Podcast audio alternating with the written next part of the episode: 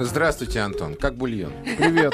Все отлично. Антон Наваристый. Долин с нами. Да, Слушай, я сегодня утро начала с того, что начала читать твою рецензию по поводу 1812. Не дочитала, думаю, дай-ка я его вживую послушаю сегодня. Фильм «Уланская баллада», но я не знаю, стоит ли действительно тратить на него много времени Нет, эфира, ну надо учитывая, сказать, что... мы все-таки Да, обещали, я что обещал, ты пойдешь конечно. посмотришь. Значит, я посмотрел очень внимательно, с блокнотом, э, записывая какие-то цитаты, я там в своих рецензиях использовал.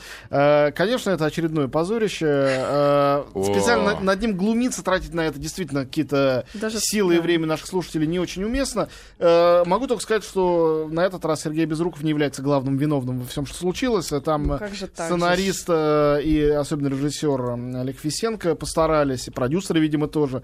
Или продюсеры вообще сказали, ну вы нам покажете фильм, когда доделаете до конца. А потом посмотрели, сказали, ой, блин, ну, ну ладно, ну без рука все-таки, давайте выпустим в кино. Да ладно, вот так, да? Ну, это по- по- как бы фильмы Гардемарины вперед и Три мушкетера Юнгольда Хилькевича рядом с этим кажутся примерно классикой Филини, Антониони и Бергмана вместе, которые вместе объединились, чтобы сделать что-то особенно хорошее.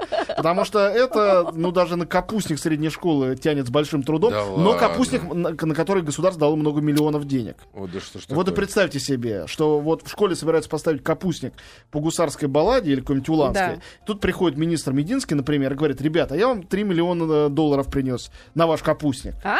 Они говорят, ух ты, классно, но мы сейчас мы потратим, вы не думаете. И идут там, ну, как, как умеют, да, костюмы А. шьют, я бы сказал, да, массовку нанимают и так далее. Вот, а, меня поразил э, мальдивский загар э, и э, белая крашеная шевелюра главного героя. Вот. э, А где он получил в 1812 году такие прекрасные внешние данные, не говоря о подкрашенных ресницах? Мне даже страшно было думать. Ровные белые зубы, наверное, да? Вот. А еще они там поют песни, поскольку все еще списано с трех мушкетеров, песни ну, примерно Максима Дунаевского. Максим Дунаевский, он не стал сильно заморачиваться. Они взяли стихи Дениса Давыдова и мелодию «Две гитары за стеной жалобно заныли». Они их совместили автоматически и поют это весь фильм. Господи, кошмар. Да. Это А. какой фильм? 812? Да, Уланская «Уланская баллада». баллада. Давайте теперь перейдем к фильмам. А, Вот. Растоптал. На этой неделе э, на самом деле очень хороший набор фильмов, вот без всякой иронии, пять, э, ну не то что выдающихся, наверное, ни один из них не- нельзя назвать выдающимся, но пять очень хороших картин. Это очень много. Пять хороших картин, совершенно на разный любой вкус. А, Значит, на первое место я поставлю фильм «Операция Арго». Это режиссерская работа, уже третья, Бена Аффлека. Если кто-то из вас не видел его режиссерских работ, и вы считаете, что он просто смазливый паренек, который, ну, причем какой паренек, ему уже 40 лет, который снимается а, в кино играет таких красавчиков, то вы не правы. Он как режиссер гораздо интереснее, чем как актер. Хотя тут в своем фильме он играет одну из главных ролей, может, даже и зря, не знаю. А, Фильм поставлен по мотивам реальных событий. Там, а, ну, маленький спойлер, хотя он не, к сюжету не относится. Там в конце на титрах, а, обязательно останется на титры, показывают фотографии реальных участников событий, значит, параллельно с, Да, с актерами. с кадром из фильма, где Ага. актер. И актеры все ну просто две капли воды. Реально, это те же самые люди практически. И понимаешь, что чувство аутентичности именно от этого. А потом в самом конце, мельком на общем плане, жмущим руку президенту Картеру, показывает, собственно, герой, которого, ЦРУшника, которого сыграл Бен Аффлек. И вот у него ничего общего. Ни- Низкорослый, лысеющий, усатый такой чувак, совершенно непримечательный, как шпиону и полагается быть. То есть единственное там допущение, сделанное авторское, это то, что э, ЦРУшник выглядел так вот, как Бен Аффлек. В остальном эта история э, настолько фантастическая, насколько может быть только реальная история. Значит, 79 год. э, исламская революция в Иране. А, происходит все, как всегда, для якобы всеведущих дипломатов, они же шпионы, совершенно неожиданно. И м, там, не помню сколько, то ли 50, то ли там 100 человек, сотрудников а, американского посольства захвачены в заложники. Ну, если вы помните, это исторический период. Шах, э, тот, которого хотели линчевать все жители Ирана, бежал в Америку, он там как бы лечится, не как бы, а действительно, у него был рак, и требует немедленного возвращения Шаха для суда народного над ним. Разумеется, американцы его не отдают, потому что если отдадут, то все э, там злобные режимы, которые, э, которым Америка покровительствует, не будут себя больше чувствовать в безопасности. Но э, в руках у иранцев заложники. Но история не об этом, а о том, что шестеро человек в момент штурма посольства разъяренной толпой успели спастись. Это правдивая история. Они спрятались в доме канадского посла. И их ситуация гораздо хуже, чем у заложников. По поводу заложников ведутся переговоры. А этих, если найдут, а их найдут, потому что в посольстве есть документы, сколько там народу Да. работало и так далее, Их то они, убьют. они шпионы. А. Они скрываются от, значит, э, иранского правительства в доме у посла иностранного государства. Ясно сразу, что шпионы. Моментально к стенке. Там, ну, значит, они, разумеется, в ужасе, что делать непонятно. И э, Америка тоже в ужасе, непонятно, как их вытаскивать. Э, невозможно это сделать физически, просто невозможно. Американцев никаких не выпустят из страны. И э, одному из агентов ЦРУ, спецу по эвакуациям, его играет Бен Аффлек, приходит в голову совершенно безумная идея. Э, значит, сделать вид, что это съемочная группа, не вовремя оказавшаяся в Иране, ну, поделать, разумеется, въездные документы, как будто они только что приехали на три дня, которые приехали, чтобы искать натуру для съемок научно-фантастического фильма. Примерно «Звездных войн». Слушай, На ну Восточном вот базаре. И он туда приезжает, их, значит, тренирует, немножко гримирует, готовит. Они пишут сценарий этого фильма, устраивают пресс-конференцию в Голливуде, позвав прессу, зачитывают по ролям сценарий, как, чтобы сделать вид, что это настоящий фильм. А это настоящая его съемочная группа. Это все было на самом деле. Обалдеть. причем, когда их вытащили, а, сказали, что это все сделали канадцы, американское участие в подготовке этого псевдофильма вообще скрывалось. Для того, чтобы остальных заложников не расстреляли. Эту операцию, типа, 10 лет назад рассекретили всего. И вот ее рассекретили, и по ней написали сценарий и сделали фильм. То есть, по сути дела, как вы, наверное, поняли из моего пересказа, это еще история о том, как кино спасает жизни людей. Как кино способно сделать совершенно ну, на- натуральное чудо. А, И э, сделано это очень классно. Это потрясающе снято, это отлично сыграно. Слушай, а вот скажи, ты говоришь про то, что Бен Аффлек отличный режиссер, вот э, все сразу начинают думать, а что он еще снял? У него было два фильма. Второй фильм его «Город воров» это был просто нормальный фильм, ну, качественный, не стыдный. Да. А первый его фильм был отличный, он там, к счастью, сам не снимался. Назывался «Прощай, детка, прощай». Ага. Совершенно блестящий детектив, очень запутанный, с неожиданным финалом, очень классно разыгранный младшим братом Бен Аффлека, Кейси Аффлеком, который, я считаю, как актер более талантлив. Так. А, вот, и все, кто не видел, очень рекомендую. Но если вообще у вас есть сомнения в валентности Бен Аффлека, вы сходите вот на операцию Арго. Потому что это действительно третий его фильм, самый лучший фильм. Я думаю, что Оскары его не забудут. Так. Второй Значит, фильм. Итак, сейчас еще раз. Операция Арго. Операция Арго. сегодня стартует. Фильм номер два «Облачный атлас». Ну, это э, такое дикое, безумное кино, что трудно его даже словами описать. А, проще всего было бы описать тому, кто читал роман Дэвида Митчелла, по которому это поставлено. Ну, конечно, мало кто его читал, хоть у нас он и вышел. Роман 700-страничный, фильм всего-то э, трехчасовой. В три часа с трудом уместили то, что хотели. А, Потому что там шесть сюжетов, параллельно рассказываемых. А, Шесть сюжетов, которые достаточно слабо друг с другом сюжетно связаны, связаны скорее какими-то общими темами. А, Разворачиваются они в середине 19 века, в начале, середине и конце 20 века, в 22 веке и в далеком будущем, где уже хронология любая вообще пропадает. Это шесть историй в шести разных жанрах от комедии до авантюрного романа, от политического триллера э, до э, мелодрамы, причем гей-мелодрамы. То есть там наворочено все на свете. А все главные роли в шести новеллах играет один и тот же набор актеров. А, включая оскаровских лауреатов Халли Берри и э, Тома Хэнкса, включая чудеснейшего британского актера Джима Бродбенда, включая Хью Гранта, Сьюзан Сарандон и Ничего некоторое себе. количество отличных молодых актеров, которые менее известны, но тоже прекрасны в этом фильме. Это дико амбициозная история, и э, набор режиссеров это подтверждает. Э, режиссеры там Вачовски, те самые, которые сделали «Матрицу», точнее, не совсем те, потому что раньше они были братья, а теперь это брат и сестра. Это Ларри Валч- Вачовски стал Ланой Вачовски, и Том Тыквер вместе с ними. Ладно. Э, Казалось сначала совершенно безумным, э, э, безумной затеей и безумным безумной комбинацией, но на самом деле, посмотрев фильм, я понял, почему именно такая комбинация авторов это сделала. Это совершенно не случайно. Дело в том, что только Вачовски могут столь глобальную, безумно глобальную идею совмещения всего и взаимосвязи разных эпох, людей и времен з- вместить в один фильм. А Тыквер, как показал его прекрасный фильм, э, всем известный «Беги, Лола, беги», э, смог несколько жизней героини тоже вместить в одно кино. И вот эта его способность э, дайджестом, но не поверхностно э, дать абрис некой целой судьбы, здесь очень сильно помог. Они разделили между собой эти шесть сюжетов. Три сюжета делали Вачовски, три сюжета Тыквер, но делали, что значит. По под их руководством их операторы это снимали. Слушай, странно, Но- конечно, сочетание Вачовски. очень странное, но очень органичное. Этот фильм, о нем уже говорят, с одной стороны, как о чудовищном провале претенциозной псевдометафизической белиберде, а с другой стороны говорят как о великом фильме, в котором все откровения судьбы на самом деле скрыты. По-моему, и то, и другое не совсем верно. Во-первых, этот фильм слишком самоироничный и для э, метафизической белиберды, Ну, там очень много смешного. Один из сюжетов просто абсолютно комический. И когда Том Хэнкс одну роль играет серьезно, но в остальных ролях он появляется в парике или в лысине с накладным носом, с накладными какими-то зубами, что-то изображает. Сьюзан Сарандон играет мужчину. Бен Уишоу, прекрасный актер из «Парфюмера» Тыкваровска, играет женщину. А, В, качестве женщины появляется Хьюго Уивинг, э, играющий садистическую медсестру из дома престарелых. То есть э, э, относиться к этому как э, к попытке донести до людей новое Евангелие, как минимум, неправильно. По-моему, самый правильный подход к этому фильму такой вот американизированный. Смотреть на это как на шесть увлекательных историй в разных жанрах. Еще раз, как Просто фильм называется? Облачный атлас. Кстати, название, в общем-то, ничего не значит.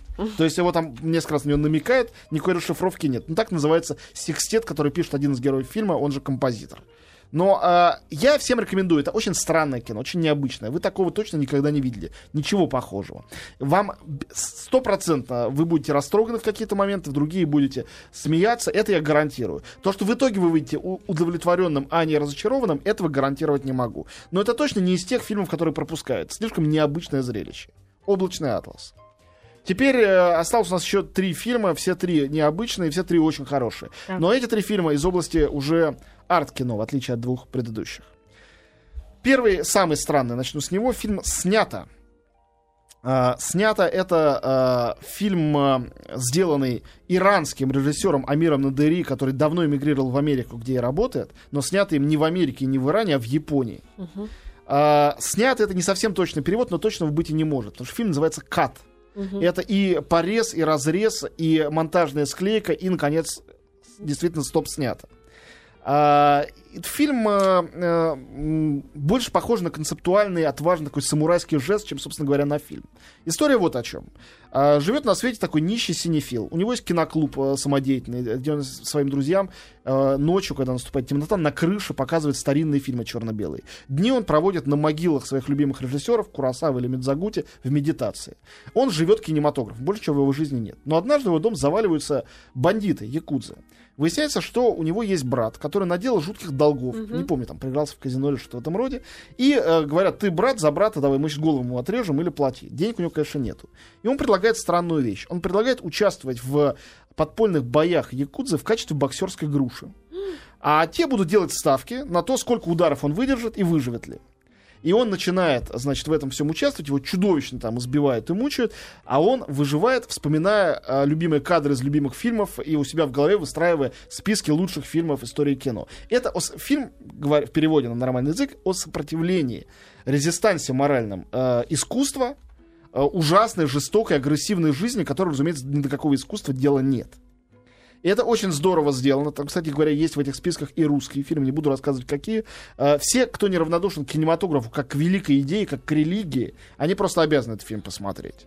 Для остальных, кто смотрит э, кино, чтобы развлекаться, конечно, это строго противопоказанное кино. Еще раз, называется это «Снято». Режиссер Амир Надыри. Фильм номер два э, из этих трех э, э, фестивальных хитов. Победитель фестиваля в Сан-Себастьяне. Новый фильм Франсуа Озона. Как, наверное, всем известно, очень интересного и очень разнообразного французского режиссера. Он всегда снимает разное. Мне кажется, он просто неровно снимает. Что Не- ему уда- он, поскольку он делает очень, очень разные Ну да, вещи, Очень невозможно как бы, предположить, Ну что да. все они были бы одинаково удачны. Но особо выдающийся. полностью не- неудачных фильмов у него тоже И нет. полностью прекрасных у него тоже, Ну, кажется, наверное. нет. Э, Нет, два-три его фильма я очень люблю. А, Новая его картина называется «В доме». И это экранизация очень вольная, как я понимаю, некой испанской пьесы. Ну, впрочем, действие он, разумеется, перенес во Францию. И это кино, в котором нет никакого эпатажа, столь ему свойственного. Вообще такое зрелое, взрослое кино. А, И рассказано вот о чем. Главный герой, один из двух главных героев, он учитель. Учитель в школе. Он, разумеется, он учитель французского и французской литературы. Он ненавидит своих учеников, которые тупые. В сочинении больше двух фраз написать не могут. Начинается с того, что он задал им сочинение на выходные. Как я провел выходные? На понедельник. Они написали две фразы. А, В субботу я смотрел телек и заказал пиццу. А в воскресенье я отдыхал, просто не делал ничего. Все. Это максимум, на что эти подростки способны. И вдруг ему попадается сочинение на двух листах, написанное хорошим литературным языком, дико увлекательное. И прерывается оно на полуслове словами «продолжение следует». А кто написал, неизвестно. Он находит ученика, А. который написал. У него новый класс. а, то А, есть он, он с ним только знакомится. Ну, 16-летний парнишка, симпатичный, странный, себе на уме. Выясняется, что это парнишка. Все, о чем он пишет, у него действительно литературный дар. Он это не придумывает, это все реальность. А происходит вот что. Он проникает, в, он же, у него матери нету, отец э, тяжело болен э, у этого самого писателя. И вот он проникает в дом к своему приятелю, втирается к тому в доверие, дружится с его отцом, э, практически соблазняет его мать. Учитель, да? Это Не учитель, а этот, Этот этот, этот мальчик. А. И об этом пишет. А учителю настолько нравится это читать, Подожди, соблазняет... э, Э, Со- вот ма- дружится ма- мальчик, мальчик соблазняет маму своего друга. Да. А, значит, Ай-яй-яй-яй-яй. в общем, э, Вспомнил, да, из своего? история, с одной стороны, э, она о... Ну, мы много видели таких американских триллеров. Да. О том, как э, человек с затаенными какими-то маньяческими практически амбициями втирается к нам в доверие, попадает в семью. Но, с другой стороны, это история о том, как э, м, писатель соблазняет читателя. Учитель здесь выступает в роли читателя. И он не может уже никого учить, говорить, хорошо это или плохо, потому что он не может оторваться от этих сочинений. А Так, там пишет- есть обнаженка? пишет Вот я смотрю. Кристин Скотт Томас наверняка должна быть в обнаженке. Кристин Скотт Томас э, не участвует в обнаженке. Там есть одна обнаженная сцена с другой прекрасной актрисой, Мануэль Синье, которая там А, тоже играет. хорошо. Тоже красавица. А Вот. э, Очень ироничный, забавный и э, очень здорово сделанный фильм. И действительно, Озону удается ровно то же самое, что его герою, этому мальчишке. Ему удается э, как бы захватить и держать внимание зрителя. Вроде бы ерунда, ничего не происходит, мелочи всякие, оторваться от этого невозможно. Очень здорово снято, очень спокойно, трезво и очень здорово. Так он ее соблазнил в итоге? Я не буду рассказывать. Нет, Самое интересное. нет, если Это Сходи в кино и посмотри. Да, Зачем Антон это все Да, рассказывает? конечно, нет, конечно, не надо рассказывать. Ну, Фильм в доме. чем Франсуа Озон. Фильм в доме. Всем рекомендую. Почему в доме? Потому что главная тема это тема проник- происходит в проникновения доме, в чужой дом, как проникновение в чужую жизнь. Да. И, наконец, последний фильм, о котором хочу рассказать, он мне очень понравился. Это вообще совсем скромное кино. Скромное, простое. Но дело в том, что это британский скромный фильм. Называется он «Сломленные».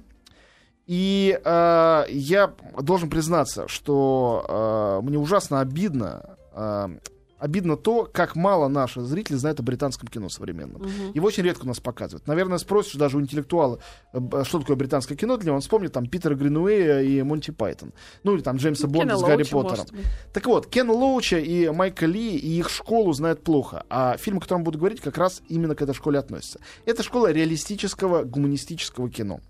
Режиссер Руфус Норрис, он новичок, он театральный режиссер, очень известный, это Мгм. первый его кинофильм. Он получил уже несколько наград. А, сломленные. И он рассказывает бытовую простейшую историю. Предместье, три дома, три семьи.